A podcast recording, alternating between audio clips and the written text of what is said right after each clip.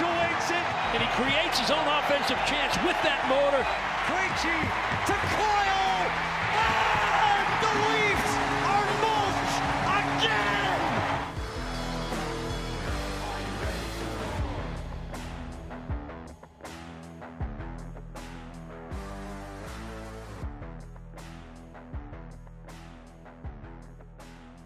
Hey there. Welcome to the NESN Bruins podcast. I'm NESN.com's Logan Mullen, joined once again by NESN.com's Lauren Campbell and Mike Cole.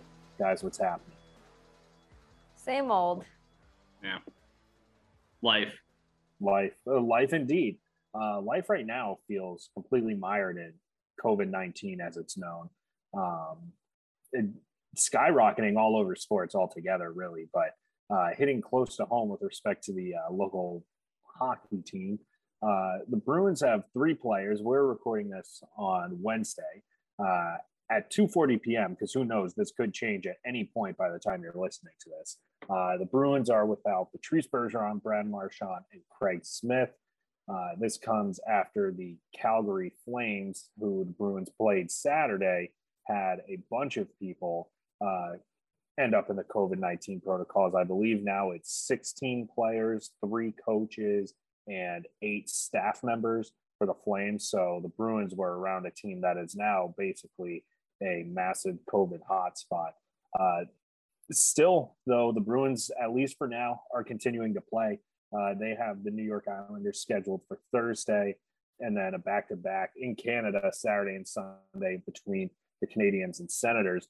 I guess my first question would be should they even be playing right now, or is this the time to maybe hit a pause on things?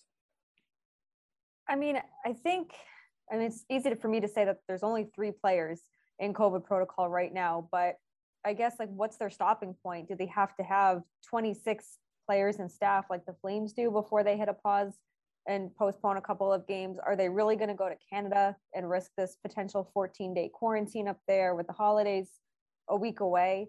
Um, but I guess should they be playing? I mean, I guess they have enough players to tote out a team, but at the same time, how long are they going to play until things get a lot worse than what they are right now? Yeah, I don't really know what the plan is otherwise either.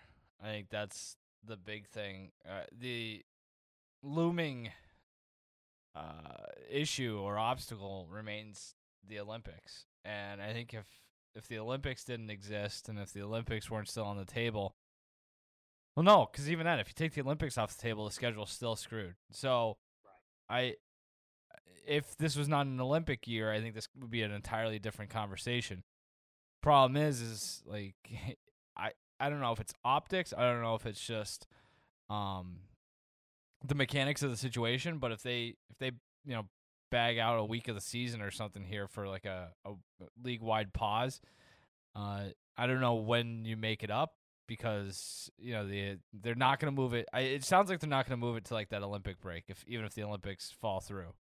So it, it just becomes more and more difficult. And I also wonder too if a pause of some sorts is is not the best course of action here. It, it might be un, unavoidable for some teams, and to, to Lauren's point, I think I, I'm not sure the Bruins are at that point yet. Um, but I think like if you if they were to take a pause, or if anybody were to take a pause, or if it was a league wide stop, w- what happens during that league wide stop? Do, do players go home and and they hang out with their families? If you know, you can go to the you can go to restaurants in Boston, so you know it's not like you know without stricter guidelines on that sort of thing.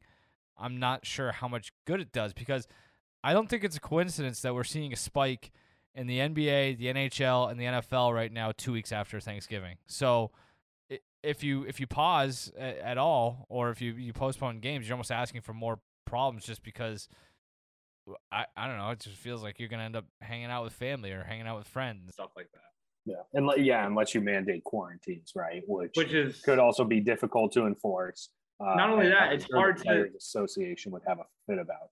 Yeah, because like, how can you impose a quarantine when I mean, I guess it's it's it's been done or whatever, but it's just it seems like a harder sell this far down the COVID road. And again, to to my other point, like if if you live, I mean, there's no state right now that is shut down because of this. So it's kind of hard to be like, you guys have to quarantine, even though your state is still open for business or your province. And fully Yeah. vaccinated. Right. That too. Yeah. Yeah, and, and so that's where things are going to get dicey too, is because now it's getting to the point also where you know they're saying that you need booster shots, and it was a massive undertaking to get a lot of hockey players uh, to get vaccinated to the degree that they did. Where Tyler Bertuzzi, as far as we know, is the only NHL player who didn't get vaccinated. But imagine those guys that you had to drag along in the first place. Now you're telling them they basically have to do it again uh, you know, that sounds like something some guys would be resistant to, which is not going to make this issue any easier at all. When they have mounting evidence, by the way, that like this might not work. Like, it's not that it doesn't work, but I think it'd be much. They'd be much more likely to drag their feet even more when they're like, "Well, we're why are we doing this when we just had a pause because we were." Sorry to interrupt, but that you know what I mean. I, You're, you're right, because I think for a lot of people who are skeptical to a large degree, the fact that these outbreaks are still happening, there's probably a lot of confirmation bias going Right. on for those guys right now. And, and that's just the reality. Um, you know, we can disagree with it as much as we want, but there are many, many people who think that way. So the thing with the Olympic break too is from what I can understand, they can't really schedule a whole lot of games uh like COVID postponement games, even if players don't go to the Olympics, because arenas have had those three weeks in February earmarked for months, and they've been putting, you know, concerts and Disney on Ice in there, and so all of a sudden you're not going to be able to get them to just axe that for a makeup, you know, Bruins Canadiens game at the Bell Center, um, even if it might be more potentially lucrative, and so you know, those three weeks, there's either going to be Olympic hockey or there's going to be nothing, is what it sure is seeming like. And maybe you fit in a week of rescheduled games or something like that, but it it doesn't seem like it's as easy as well shut things down for a week and then just move the games to when the Olympics are supposed to be. I'm not even sure they're going to the Olympics at this point, uh, but even if they don't, it doesn't seem prudent right now to sort of have those dates in February as oh well there's just this buffer there. to that point, there are nine nine of the last eleven days in February have something at the Garden right now. And you Yeah. think forward, if there were to be postponements, especially for the Bruins, their schedule is so log jammed toward the end of the season. Where in the world are you going to put postponed games without overworking them already more than they're going to be from like March to April? Well, and so that's the other problem too with the way that their schedule started because when you know it was perplexing in the first place, but then you look at it from the standpoint of, well, if the Bruins, if they had sort of front loaded all these teams' schedules and then they left, because I think last year they left like a week open basically at the end of the season for this exact situation so that you can start moving games back. And they only had to utilize some of those dates, but and maybe that is the situation again this year. But I mean, the regular season right now is scheduled to end for the Bruins on April 29th. And so I'm not sure if all of a sudden you're going to be able to start making up regular season games all the way into May, because then you're talking about delaying the rest of this season, the rest of the postseason, rather. And then next season, when they were hoping to be back on track, is all of a sudden, you know, pushed back too, because players don't, especially those who make it to the final, don't want to have a six week off season. Yeah, it's there's no good answers, right? It's just, and then I, eh, my my best guess would be, well, I don't know, I uh, yeah, because like the more you think, I adding it on, I think the only the only somewhat obtainable, justifiable thing is adding on at the end of the year. I think it's it, you know, because I mean the precedent is there, and I guess it's easier to move back the draft or free agency or things like that that are relatively intangible than it is to find arena space. So I'm sure the NHL also doesn't want to continue to play catch up like year after year after having the the pause in 2020 and then the delayed start to the next season. So I don't know. It just seems like it's like a never ending domino that just keeps falling. if I remember correctly, I think I, I have, I don't know why this is popping up in my head. So I'm going to assume that it's true. I remember Bettman sounding very relieved that they were going to be able to get back on track after this season. You've got games starting again, beginning next season, that first week of October, instead of the weight that a lot of teams have had to do.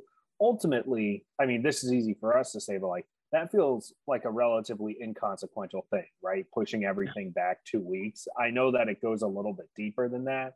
Um, but I, my developing theory has been they're just trying to get to Christmas. They're trying to get to Christmas with as few games um, postponed as possible. And that way they can have the however long it is, like three days off to kind of regroup. And, you know, that's not going to be enough to help every team on the planet. But, you know, with with respect to the Bruins, you get all three players back uh, that are on the COVID list after Christmas.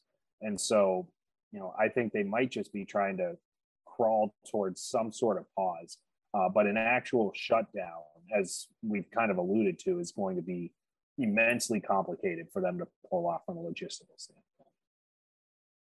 The NHL just announced that the Flames are shut down through Saturday. So yeah, I'm, I'm Yeah. thinking it's going to be a little bit longer than Yeah, Saturday. I don't blame them for not going that Right. far out, but I, there's I would be very surprised if they play another game for the. at But like it's it feels like there's a, it- it feels like there's another Flames every day, or you know, you it. Yeah, and you look at the NFL, like the Browns thing.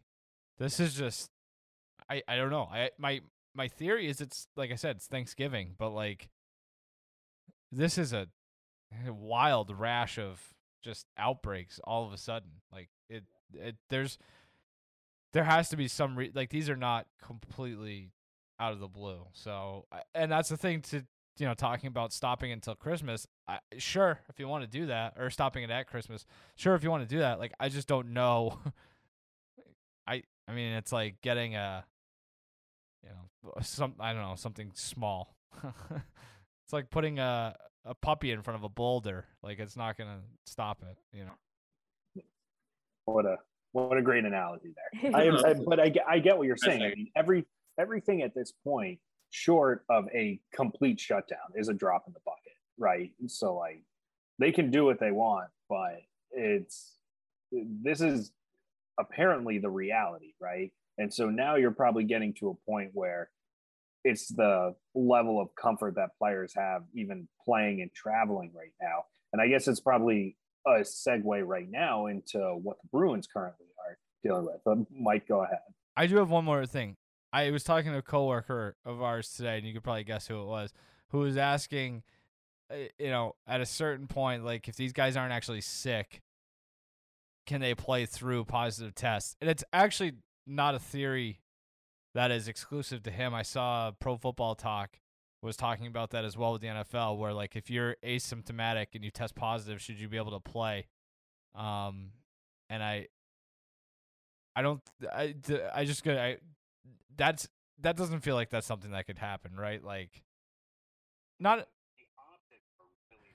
So, and here's my thing: the optics or whatever. Like, if you want to talk about that, but like, if you're a team like the Bruins, who are, it looks like you're gonna have to play through this at least to uh, until a certain point, without your two best players, and then all of a sudden they they turn around and change the rules on the kind of on the fly. That doesn't, you know, why we had to play through. You know, I don't know what Bergeron or Marchand are going through, but if they're asymptomatic and they they have to sit no matter what, you can't turn around and change the rules two weeks from now and be like, actually, asymptomatic players can play because then you just got screwed for five or six games because your guys tested positive. So I think that's what the Islanders were pissed about because if I remember correctly, when the Senators, who I think were the first team to really have an outbreak, uh, when the Senators had theirs, the NHL came down relatively quick and put a few games on pause.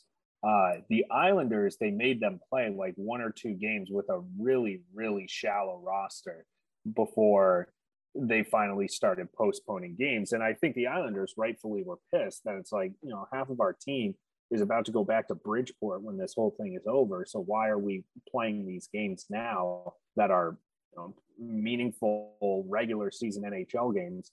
So I can understand that. I really do think the NHL and you know, really or wrongly, would get hung up on the optics of it because there is just something weird about the concept of sending a player that you know has the virus out there. And, and that's again what are players comfortable with. But like Taylor Hall said last night, that from what he knew, Smith and Marchand both were asymptomatic and felt like they could have played last night if they needed to.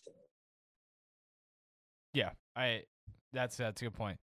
Yeah, it's just I that was an interesting thought, but it's just yeah, the optics for better or worse probably going to get in the way of that. So it, it is one of those things though where like you know guys used to play through the flu all the time right. and nobody would bat an eye. So it's like at what point do does professional sports decide that COVID is on the same level as the flu in terms of you can play through this um, as long as you're not symptomatic? I don't know.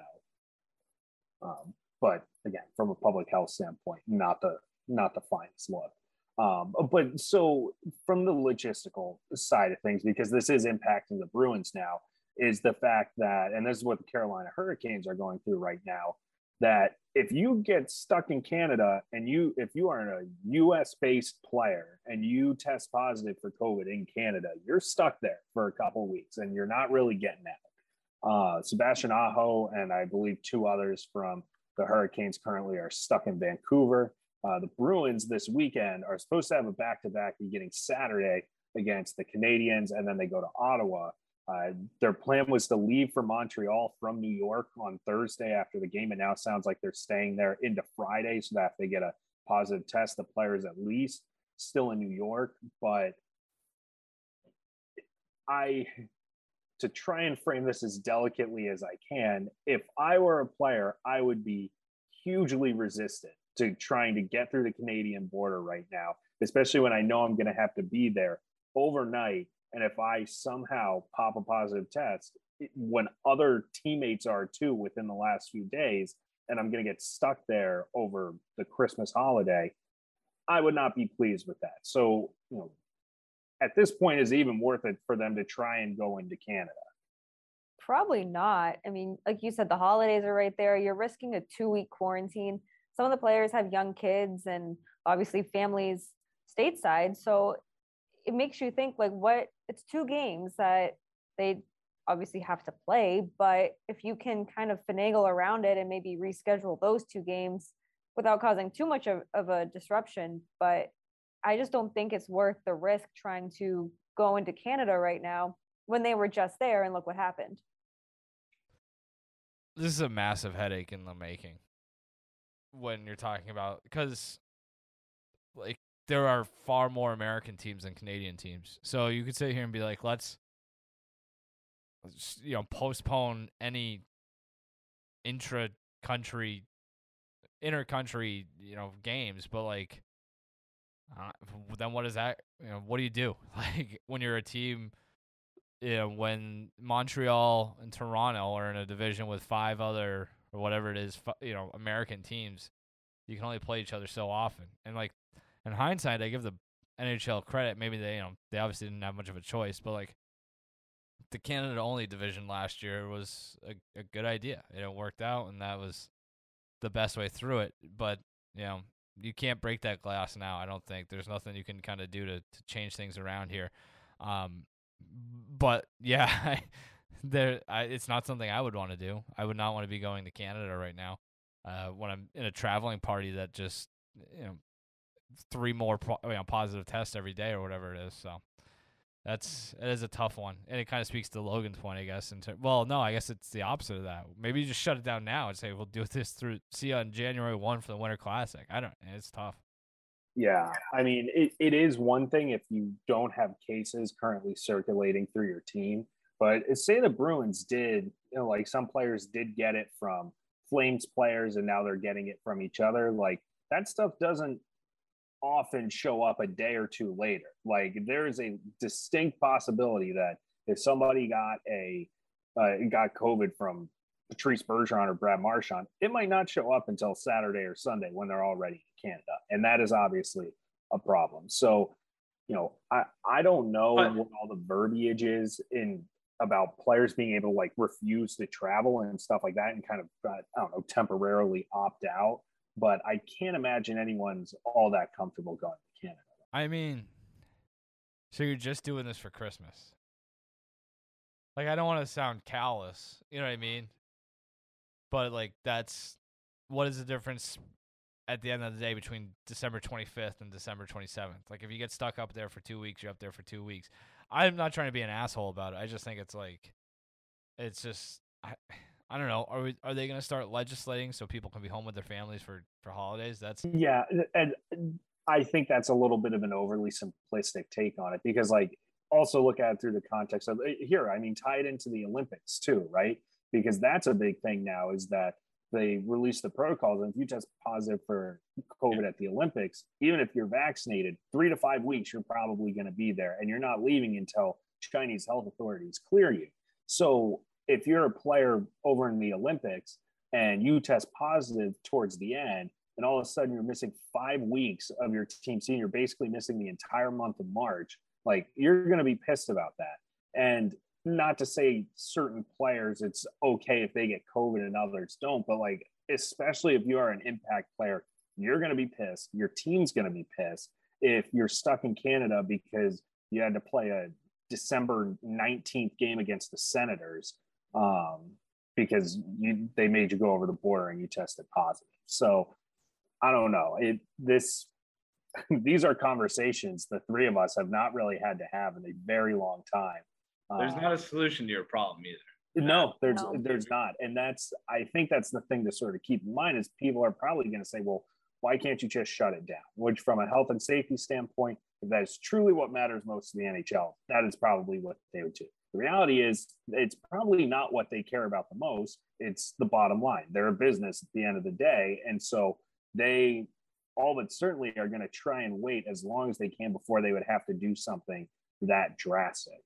um, you know, the the way I've couched everything today, rightly or wrongly. Like it, just it differs from person to person, but it is a very nuanced situation where whatever you do, a large section of people are going to be. Um, do you guys have any other thoughts on COVID? No. No. Well, so now that we've done all that meat and potato stuff, let's actually dovetail into some actual Bruins stuff real quick. Uh, they did look fairly good. Um, you know, we haven't uh, we didn't meet last week, so Bruins did end up on a five game point streak, and they finished. I believe it was what three, one, and two, something like that under Joe Sacco. Uh, kept their head above water considering they missed Brad Marchand for three games. Uh, the Bruce Cassidy wasn't around, and then uh, they cap off their Western Canada trip with wins over the Oilers and Flames, two very good teams. The Flames win in particular was a relatively convincing one. Uh, and then they come back home. Uh, they have guys testing positive for COVID. It's chaos, and they end up getting bushwhacked by the Golden Knights on Tuesday, four to one. So there's a level of perspective taking that probably has to happen. But as we sit here trying to push aside all the other uh, ancillary factors here, I mean, where where are you guys standing on the Bruins right now? I mean, I'm still fine. I don't think there's any reason to panic by any means. Bad games are going to happen, especially when you get news that two of your players go on the COVID or go into COVID protocol before and after practice. But I think what we saw last week from the Bruins was certainly encouraging. I still think, obviously, goaltending is still a big question mark, but it's almost January. So I'm sure Tuukka talks will certainly heat up a lot more. But at the end of the day, to go into the Canadian road trip, come out with points and continue your point streak up there before kind of all hell broke loose this week, it's it's certainly encouraging. It was impressive resolve. I just was not overly impressed by them, if that makes any sense. Like it's it never from what I saw, I'm going to be completely candid. I mean, Western Can- Canada road trips are are tough uh when you when you work for a living um in the morning. Uh but from what I saw, it was you know, they they found ways to get it done. And I guess the uh, the encouraging thing in that regard is was it the Calgary game Um, I forget it was either the Calgary the Edmonton game where they they finally got some secondary scoring. Uh, they got scoring from the blue line. Uh, to uh, to Lauren's point too, like when the goaltending, and this is no revelatory statement. When the goaltending looks good, the rest of the team tends to look pretty good too.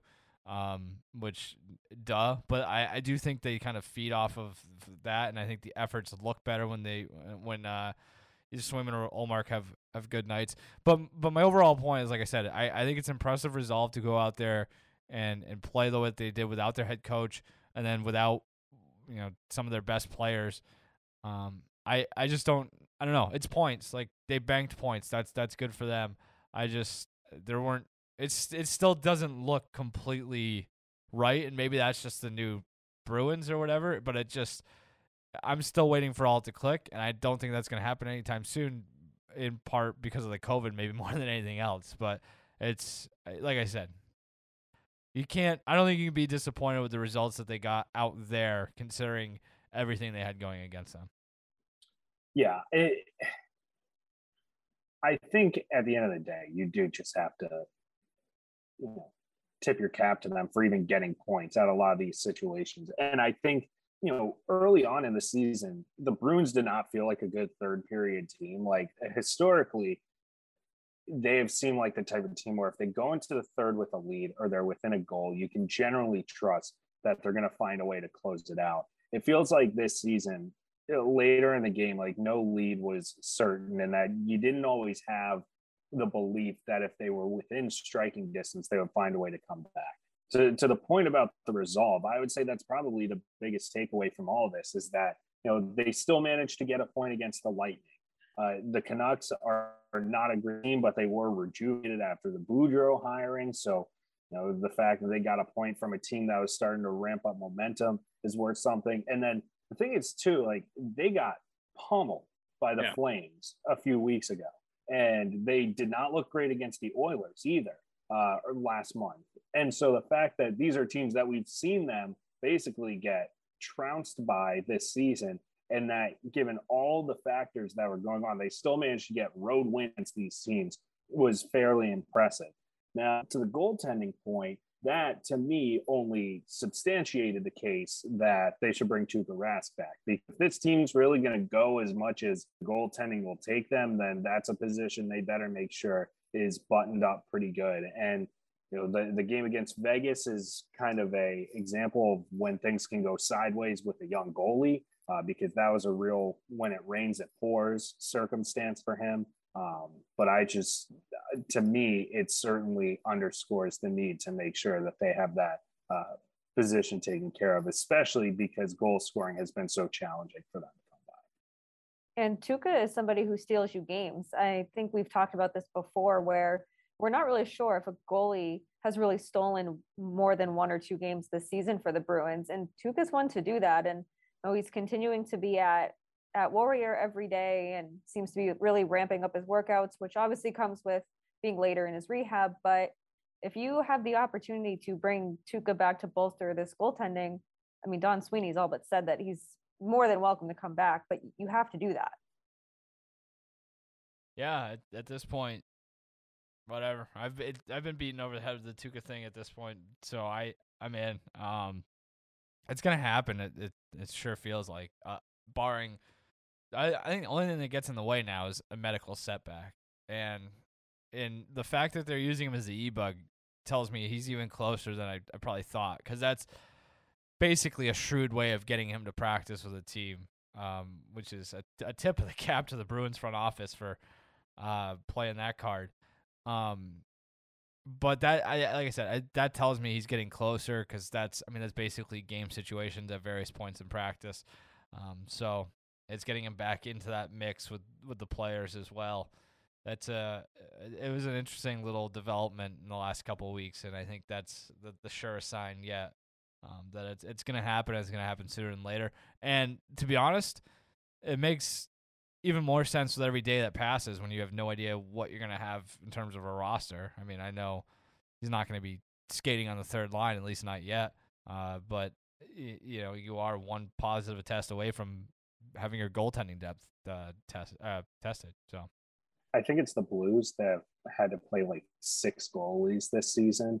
And right. the Bruins are very fortunate to have only yeah. needed to play there too. But like, why so, not have the depth if you have that option? Because so, they're, I mean, they've got Grosenick and Keyser in the AHL, and Grosenick has played in the NHL, but you don't want to run into a situation where Kyle Keyser, who's in his first full AHL season, is starting NHL games for you. I thought I had like a great breakthrough here, and I, it's all the same no matter where you go. I was gonna say, well, actually, now I can talk myself into Swayman going back to Providence because it's kind of like what NFL teams did last year, where the the backup or the third quarterback didn't practice or you know mingle with the team at all. And it's like, well, if you send Swayman to Providence and he's not around, if there's a breakout up here, which I guess that is the one thing it, it, it insulates him from a potential breakout uh, on the big club. But I mean, who's to say there wouldn't be one in Providence? Again, well, I guess maybe Providence already had theirs. So yeah, there's, maybe there's immunity down there. That's the place to go hide. yeah. That's a very like April of 2020 take where it's like, well, what if teams just make sure all their guys get COVID right away, yeah. so then they're immune later on? Um, not that we're endorsing that, but no. um, yeah, it's I, I don't know. I will say I was at morning skate Tuesday, which is the first time I had seen Rask in person uh, since all this started. And I, I mean, what the hell do I know? But he looked like he was moving well. Like I try and imagine what hip surgery would feel like and how I'd still probably be on the couch five months later. And he looked like he like laterally, and when he's doing stuff with his legs, he looked like he was moving pretty well. But I'm not a doctor, as it's been well documented. Um, so who knows? It does seem like he's getting closer and closer. If he's at least a participant in practices. Um, yeah, that I think that pretty much covers it. Uh, it's still in a holding pattern with Jake DeBrusk. They have no option but to play him. Um, so they are only hoping that he plays well because that would be nothing but boost his stock. With the way things are trending, he he might get a freaking extension at this point because they've just been so shorthanded. Well, is is there maybe part of them that says go home? To Jake DeBrusk? Yeah. Well, well, we're still working on it, but there's no point in risking. What happens if he gets COVID? Yeah, I mean, if he gets COVID, I think that. I guess it depends how close how close they are to trading him. Right, I, and I hate to be so cavalier about COVID because it does impact people differently. Because it's you know we sit here and we're like, well, what happens if he gets COVID? It's like, well, that could be serious. Uh, but well, like, saying, what happens if he gets injured is probably sure, more so what I, would be worried about when you're when now you have to play him like 16 minutes a night. Right. But if they have a deal at the five yard line, though, it's like I, I, you know, I wouldn't take any chance. At the same time, though, I wonder too how his market has been affected by what's going on across the league. Are you less likely to deal him to a Canadian team because of the process that you know players will have to go through coming and going, or if you had something in the works with Nashville, does that kind of get changed around. I wonder if that's affecting it at all. Probably not because they just need the players more than anything, but it's well, so my guess would be that might impact trading for roster players more because I'm like assuming they're trading for like uh, yeah, exactly. But I'm saying like I don't think you all of a sudden like look at the uh the Taylor Hall trade last year where like right. Buffalo sent the Bruins both Hall and Lazar and only got Bjork back. Like I don't know if you're seeing a lot of things where there are an uneven number of roster players going back because you if you have an NHL caliber player, you're probably hanging on to him as much as you can right now. Yeah, uh, no, true. Yeah. So, no, they can't hold on to him forever because he's one of the few players outwardly available right now. And the closer you get to late February, the more you're going to start hearing names in the rumor mill. And then Jake DeBrusk probably, and no offense to him, probably becomes a little less appealing. Christmas is coming up too. So he's not going to get traded at Christmas. Right. The roster right. freeze. Yeah. yeah. So I don't know. I'm sure as we speak, he's probably getting traded to like Edmonton or something like that. But um, and if that's the case, then I don't know. Maybe we'll reconvene. Um, all right. Any parting thoughts? No. No. No. All right. Let's get out of here then. uh, I guess the quicker we get out of here, the more uh, evergreen or topical this will be because it'll probably all be irrelevant within like 24 hours. Uh, that's Lauren and Mike. I'm Logan. This has been the NESN Bruins podcast. And until next time, we'll see you.